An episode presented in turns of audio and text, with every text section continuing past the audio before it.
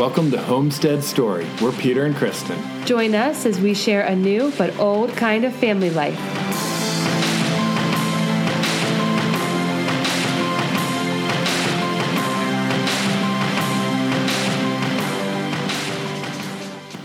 Hello, everyone. Welcome to Homestead Story. This is Peter and Kristen coming to you from our Maryland homestead. Yes, it has been a very exciting spring here Very on exciting. the homestead. Yeah, and very busy. Yes, we are trying to do a lot, Yes, we're doing many things. as always. But one really exciting thing our barn cat had kittens this spring. yeah, they are really, really cute. Yeah, so first off, about our barn cat.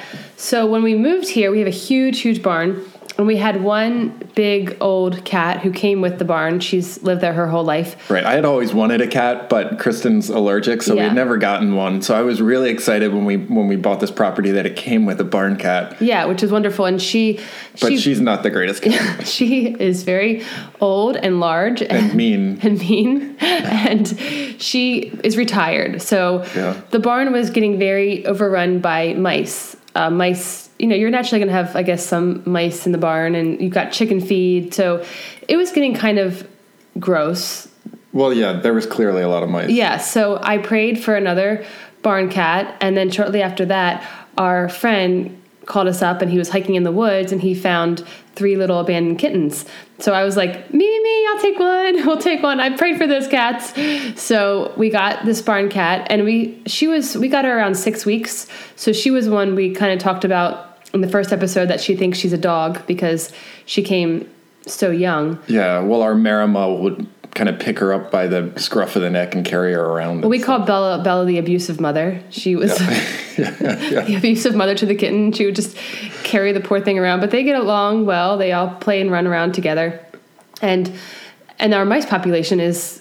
I mean, I haven't seen a mouse. Have you seen a mouse? No, I mean, yeah, we were having to put up traps, and you would see them all over the place. So I still see them out in the field, voles and stuff sometimes, but I haven't seen anything in the barn. Yeah, she long time. patrols the barn. She does a great job. Bella, she'll kill a mouse, and Bella will sometimes come and steal it. But Yeah, she has to hide when she gets a mouse. Yeah, she knows. The dog tries to steal it. She's learned, but we wanted one more. We thought two cats patrolling the barn. Well, the one cat's retired and just kind of lays around and sometimes sneaks food. She got huge over the winter. We think Yeah, she was sneaking food. yeah. So anyway, we have so we let our barn cat have one litter of kittens, and then we'll get her spayed. So anybody who's concerned out there, she is. We are going to get her spayed. But yeah. So her her belly was getting big, and then we came out one day and it wasn't. So well, it was belly pretty clear what had happened. her belly was huge. We were like, uh, sh- I guess she's pregnant. Yeah. So anyway, she, you know, she had given birth, and then we could not find the kittens anywhere. Yeah. I mean, we were like searching the entire farm and couldn't find them. And then uh, finally, we, you know, like we, we still have maybe 10, 12 bales of hay from the winter, and I pulled them all out of this um, this stall where we kept them, and sure enough, in the very corner there was four cute little kittens. Yeah, one day they were just born that day. Right. Um, our friends came. They, our friends were with us when we found them, and our friend's son was like, "Where's Shadow's husband?" Yeah, yeah, deadbeat dead. yeah, know? we don't know who the father is. Yeah, I think I saw him from the distance at one point, but um, yes. So she is an excellent mother. We brought her up closer to the house because we didn't want to just have her in the barn with the dogs. We don't really trust our dogs. So we brought her up closer to the house, and she's just been laying and cuddling with them, and it's just been such a fun experience having these kittens. yeah. Well, then we came out yesterday morning and they were gone. Oh my gosh. we got so scared and be like, how? What could have happened to them? There's no way anything got past the dogs, Yeah. But they were gone. Yeah, we were like, where did these kittens go? This is really strange. Yeah, so she picked them all up one at a time, I guess, in the middle of the night and carried them back down to the hay stall. Yeah, I was like, maybe she, maybe she went back to where they were born, and we Sure found them back where they were born. I don't know why she wants them there. I think it might be cooler. Yeah. it got really hot. Right. So Right. So cats, cats on the homestead is really, really helpful because yeah, they are they're they're one of the predators. And- Yeah. And, nature doesn't work without predators. yeah, you have to have predators, or else you get overrun by vernum. Verm, vern. What? How do you say it? Vermum, Vernum. vernum, I don't. vermin, Vermin. vermin. You get overrun by vermin. So we don't have any more mice in the barn, and we've got the cats are just so great. Even their smell, I think, scares the mice away. Right. And- yeah, and so voles are vegetarians. Moles aren't. Moles mostly, I think, maybe worms and bugs and stuff. But voles are vegetarians, and they'll tear stuff up. So Yeah. we want to have yeah, we want to have the cats out there eating them. Yeah, right. And I, I planted a lot of catnip for them so they can have some fun out there. Right. Um, speaking of catnip, so we are growing uh, just every kind of herb you can imagine, and we're going to see what works and what doesn't. We'll do a whole podcast on herbs, but we started them as seed from the house inside the house, and we've been bringing them outside, and it's been a huge planting ordeal. I, I I did about almost close to 300 seeds. Yeah. So most of these are perennial, so they'll come back Yeah. every year after this. Yeah, and right now I'm putting them in the ground, and it's been very. You have these seeds, and for months you watch them grow, and then you put them outside, and they're just so vulnerable. you feel like I keep. I go out there several times a day to check on all of them because you know just one piece of mulch falling on them can crush them. Yeah, or the So- dog stomps on them. Yeah, the dog or somebody stomps on it, and I come out. I'm like, who stepped on this seedling? No, it's been very stressful for me actually. Yeah. we figure probably a good percentage of them will, will die. Yeah, yeah, exactly. But lots and lots of them won't since we're doing hundreds. We'll be able to save you some time. We'll let you know which ones are strong and hardy. So far, marshmallow and Korean hyssop have been the winners. Marshmallow germinated so quickly, it's getting huge so fast. So, marshmallow is what marshmallows today come from. You take the root, the, you harvest the root, you pull the root up, and people used to roast it over a fire or, you know, roast it like a potato and, and mix it with some sugar. And that's where marshmallows originally came from. Now they're some kind of junk, but Yeah. So some of the seeds they just they don't do very well. They take forever and it's a little bit of an ordeal. And then Yeah. different kinds are just effortless. And Yeah. just be, wow, these are incredible. They just come right up. Yeah, we'll see how my valerian does. So far, I've been like, come on, valerian, grow, Right. please. Well, how about your basil though? Oh, basil. That was amazing. If you want to feel good about yourself, you, I mean, I just put a one little seed in there, and overnight it feels like it just popped up, and they're big. I have about, I don't know, I want to make my own pesto, so I have about 25 or 30 basil plants, and they're huge. They got huge so fast, just yeah, sitting there's by the no window. need to buy that one from the store. Yeah, and my, my we had it in my son's room because he has a lot of great sunlight, and his whole room just smelled like basil. Right. So if you've never done seeds before, grab a bag of dirt and some plastic trays, and then put some basil seeds in it, and then you'll feel like you're a put it by a window, obvi- Yeah. and give it some water, and it Yeah. just well, at this point, you can probably just put it outside. Um, Yeah. Yeah, the basil or did go so direct great. seed it into the ground. But anyway, basil, yeah, it's really yeah. I used to just think like, what's the point of growing something from seed? Just go and buy the plant from the store. But when you want to do a lot of these plants, so I don't know, basil plants probably somewhere around three dollars. Right. For two dollars of seed, I just did about thirty basil plants. I'll Right. make pesto. I'm gonna make bags. We're gonna be eating pesto all winter. so seventy-five to hundred dollars worth of basil plants. yeah. with very little time. And then I can know, you know, it's been or grown organically and it's an heirloom and it's non whatever. It's just a great I got it from a great seed company. So right.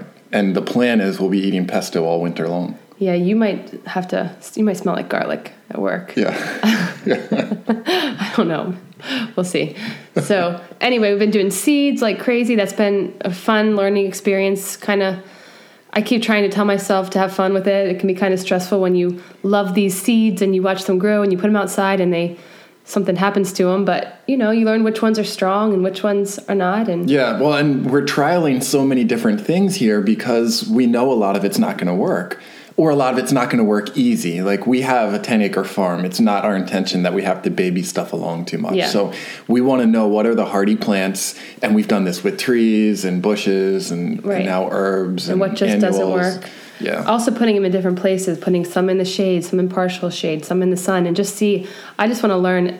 Maybe in, in like five years, I'll be an herbal expert. Right now, I'm just trialing and Right. erroring and whatever. yeah, and then we're also direct seeding a whole bunch of stuff right out into the gardens. Yeah. So we've started doing that, and a lot of that we're direct seeding it because it's it's all very good at living. So things like kale and Oh, yeah. squash and and watermelon and stuff. You just put the seed in the oh, ground, Oh, and then yeah.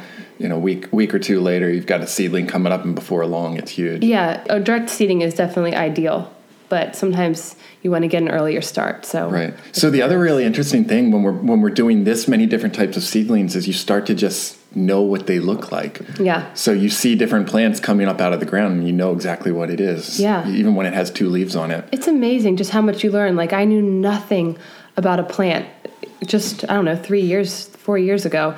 Now I can say, okay, that's a weed, that's my anise hyssop, that's the I don't know, oregano. I don't know. You just start to really recognize them all. Right. Oh, and also one last thing. Our bedroom smells like roses. I have these, last year I planted these herbal apothecary roses, and my plan is to dry them and make infused oils and things like that. Right. So that's one of the ancient types of roses. Right? Yeah, yeah. And they used to use it to make rosary beads and use it for medicinal purposes, you know, back in medieval Renaissance times. And anyway, I'm drying out the roses now, and our room smells like roses, so that's really fun. Yeah. Oh, very fun. Yeah, so that's kind of what's going on right now.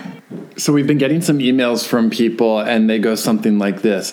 I want to buy healthier food and I can't because it's so expensive or I'd love to do more things but I live in a row house so I you know there's only so much we can do here. Yeah, and land and money aside, there's also people that have concerns over, you know, where do I begin? It's also overwhelming. Once once your eyes are kind of open to our food industry and and the way that we grow food and you want to break out of that it's just kind of overwhelming. Yeah we can we've been a part i mean we totally understand this. We've been a part of this world where we go to stores and buy stuff and we see pretty packages and nice commercials and it's like oh yeah i'm getting to buy these neat things. And then you realize that there's a lot more going on there and a lot of it's very negative and we start to see the real impact that some of our choices and the way we spend our money are having and it yeah it can be very overwhelming yeah and we just want to have a conversation not everyone lives on a 10 acre homestead and we kind of want to address these have a conversation and address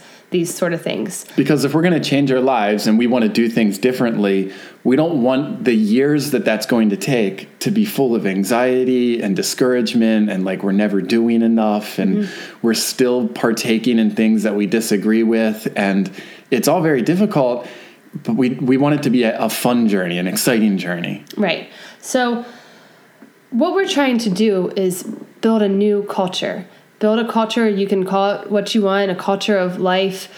And building a new culture takes time. Like rome wasn't built in a day. A, a, when i say culture i'm talking about a way of living.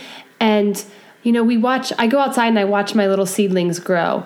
And i just want them to grow faster i want i want to see my flowers and that's just not how things work in nature we we don't like the process we want everything to happen immediately and it's a it takes a process to build this whole new way of living. It takes roots and foundation. And if you try to do everything at once, if you try to get that end result as quickly as possible, it's just going to blow over. It needs roots, it needs time, it takes practice. And as much as I want to put push fast forward, we can't. So we're going to kind of talk a little bit about just little ways to step out into this process. So I was watching the Orioles game the other night with with my son, and this commercial comes on, and it's this guy flipping burgers at like his lawn party and he looks down and there's a dandelion and he like frowns and then the next picture you see he's got a broadcast spreader and he's he's spreading some kind of you know particles into his lawn and you get this close up shot of the particles like hitting the dandelion like they're they're like punching it and then it falls over dead and then it goes back and he's he's flipping burgers again. He's got this big smile on his face because he's he's conquered the dandelion. And uh it it was it was really funny to me but it kind of shows me that these are the kinds of things that make up culture is that for whatever reason, we want a lawn without any dandelions in it.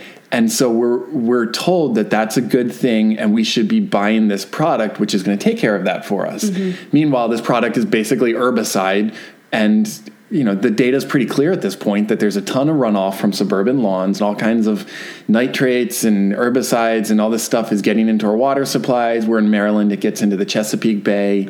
It's got a lot of negative impact and it's not even that big of a deal. Like I like having dandelions in my yeah, lawn. Yeah, I was kind of on social media and I saw this just ad and it was for some of those weed companies. I don't even know what it was, but they had all these flowers and it was like most wanted of spring and it had all these different like weed flowers that were the most wanted and it was like flowers that I love having, weed flowers that I love having in our yard because it attracts the butterflies and they're pretty and they're purple. And the ones I don't like, I hand pull out, but I let a lot of them stay for the pollinators. Right. And this is actually really funny to me because it wasn't that many years ago that I wanted that lawn. I wanted to be able to sit outside and flip burgers and look at my perfect lawn that had no dandelions in it. So I get it. Like, I totally understand that. And this is how pervasive culture is. Culture is actually made up of thousands and thousands of small things that we partake in. Mm-hmm. And so here in America, we want to have that suburban perfect lawn.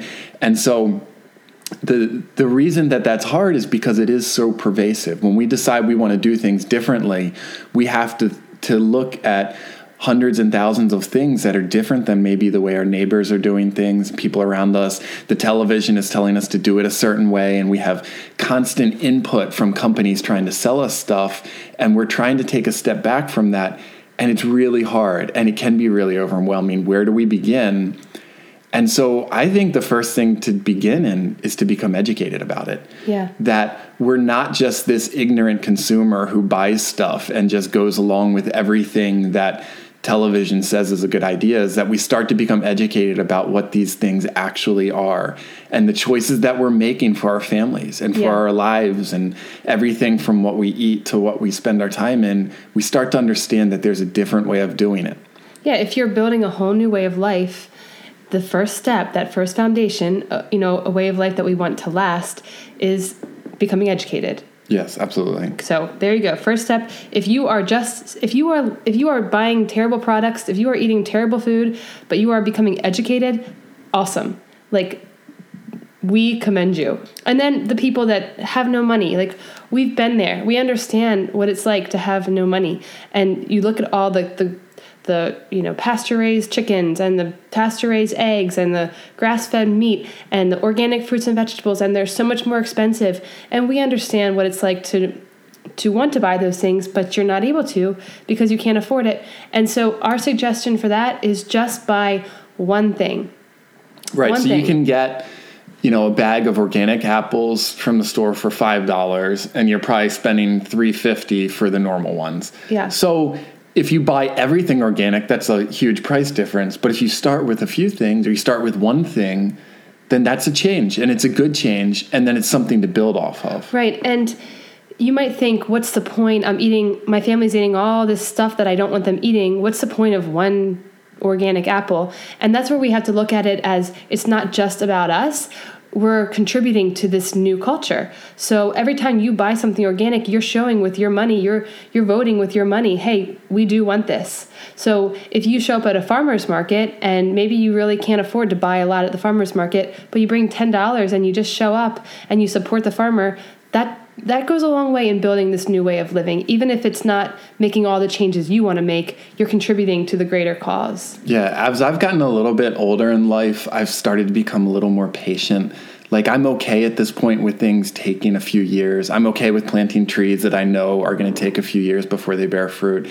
And one of the things, along with becoming patient, is I've just understood that great things happen in life incrementally. Mm-hmm. Like if we want to do really special things, it's just one step at a time. That's how we get to it. And so when we can make changes but actually stick with them and and continue to do them and then incrementally move forward, then I feel like we we get to this place a few years later where it's like, wow, yeah. like there, we've come a long way in a few years. Yeah. And it might start out with a cucumber plant. Yeah. Well, that's what we're going to say. You you want to do this, but you don't have any land. That's another big thing. Not everyone has a 10 acre farm, and maybe you will never own a lot of land. So, how can you live this way with a small yard? A practical step if you don't have land, even if you just have a patio, is plant one thing. Even if you just have a shaded patio, plant a shade loving herb in yeah, a pot. Plant, plant some mint and you'll be so surprised at how that mint takes over. And you can make your own tea. You can dry it and use it for baking. And all of a sudden you know a lot about mint. Right. We were getting started and we planted three cucumber plants. It was the first thing we did. And it was so exciting. Out of three plants we were getting more cucumbers than we could possibly eat. And it was like wow. Instead of being some ignorant consumer where I just buy tons of stuff that I know nothing about. It's like I have this one thing and I know all about it. I've watched it grow and it, it's it's like infectious because Yeah. because then it's like, well, if I could do cucumbers, how about tomatoes? Yeah, and it builds on itself. You get cucumbers, and then all of a sudden you're making your own pickles, and and you'd be surprised with a small, tiny little plot of land how much you can grow. I have friends who have yards about the size of my bedroom, and they're producing a lot of food. Pete, you listen to a lot of people who do urban homesteading and Oh yeah. grow all kinds of things in, In the a middle small of the yard. city. Yeah. Yeah, so you might look out your window and see a small yard and think, well, what's the point? I can't have a huge forest garden. But you'd be surprised how much you can grow just by a little plot of land. Right. And there's this, we talk about the culture, but there's also a counterculture. And it's vibrant out there. There's a ton of people doing amazing stuff that's very countercultural.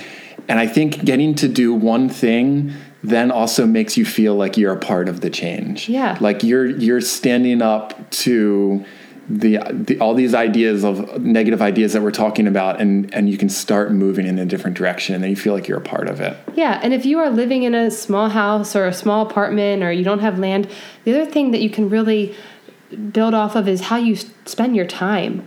Yeah. So if the average person in our culture spends their time basically being entertained and buying stuff, then we can spend our time differently. Yeah. We can we can get out from behind the screens and start doing things that are a little bit more real. Yeah, and we don't want to admit it, but it's so common today to have an addiction to a screen, whether it be a TV or a phone or social media or whatever. And if you can break out of that, you'd be so surprised at the hobbies that you might that you might come up with that you had no idea, like, you know, baking bread or fermentation. That's one thing. When we lived at our old house, we got really into fermentation and we actually don't really have the time right now for that because we're doing so much other stuff.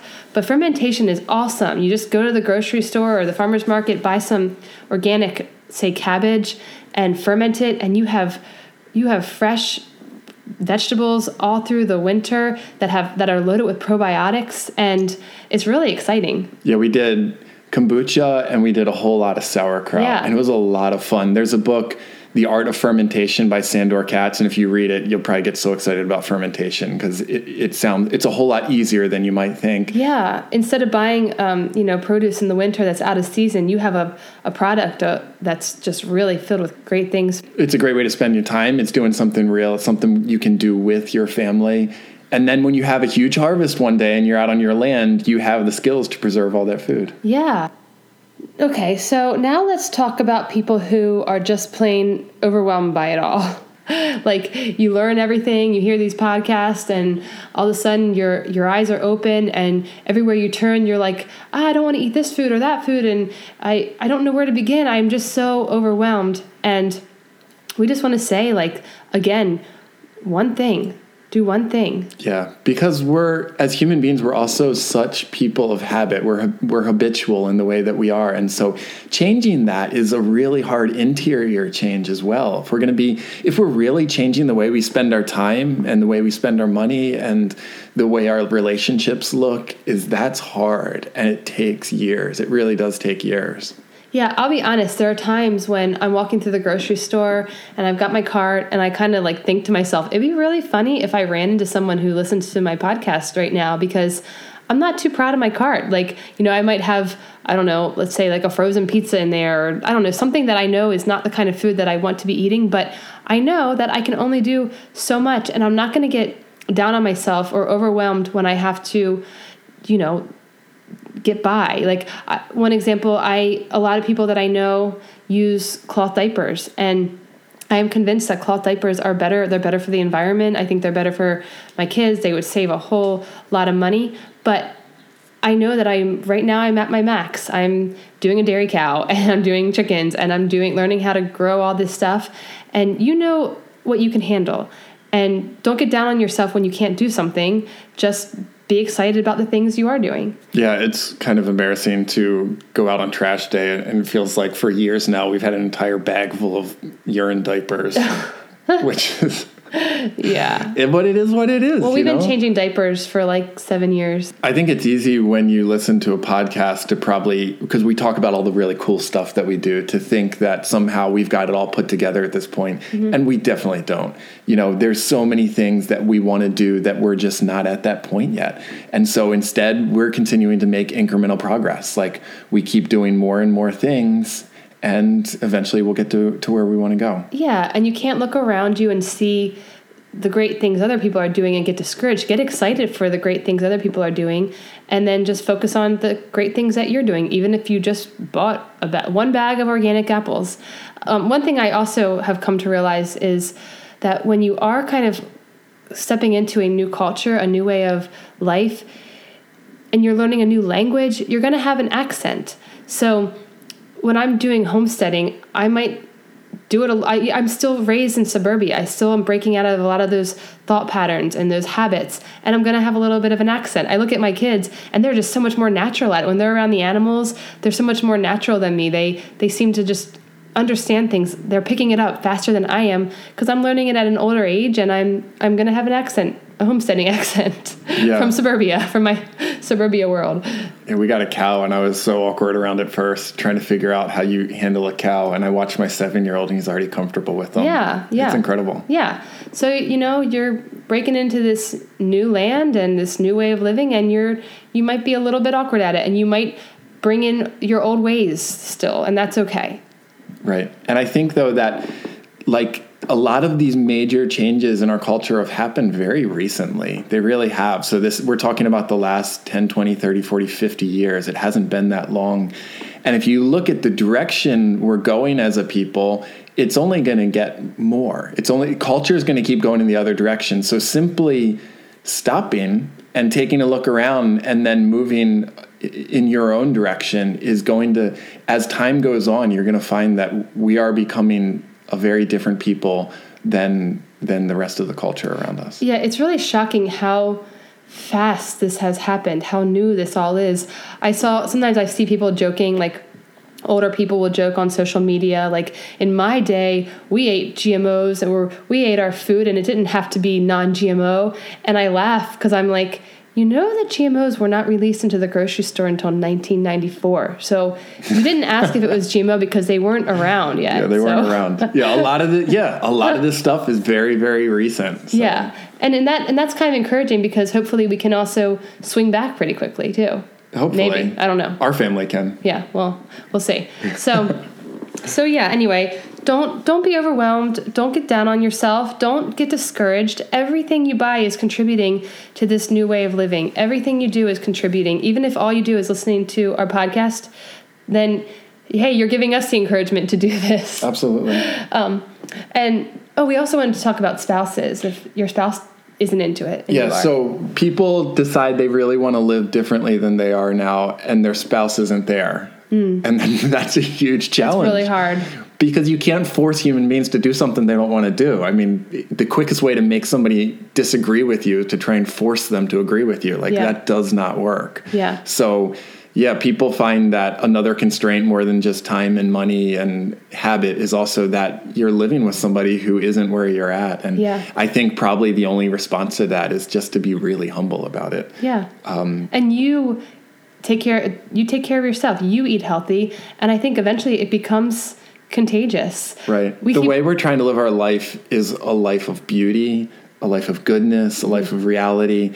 And I think most people, when they catch a vision for that, want that. Yeah. There's not, uh, hopefully, there's not too many people out there who just stand into, in opposition to goodness and beauty and, and yeah. truth. So, well, we laugh too because there's a good chance too that the spouse who isn't into it at some point, you know, in your mid 30s, it all catches up to you and you realize you don't want to feel tired or, you know, you don't want to feel junky anymore. yeah. Like Pete.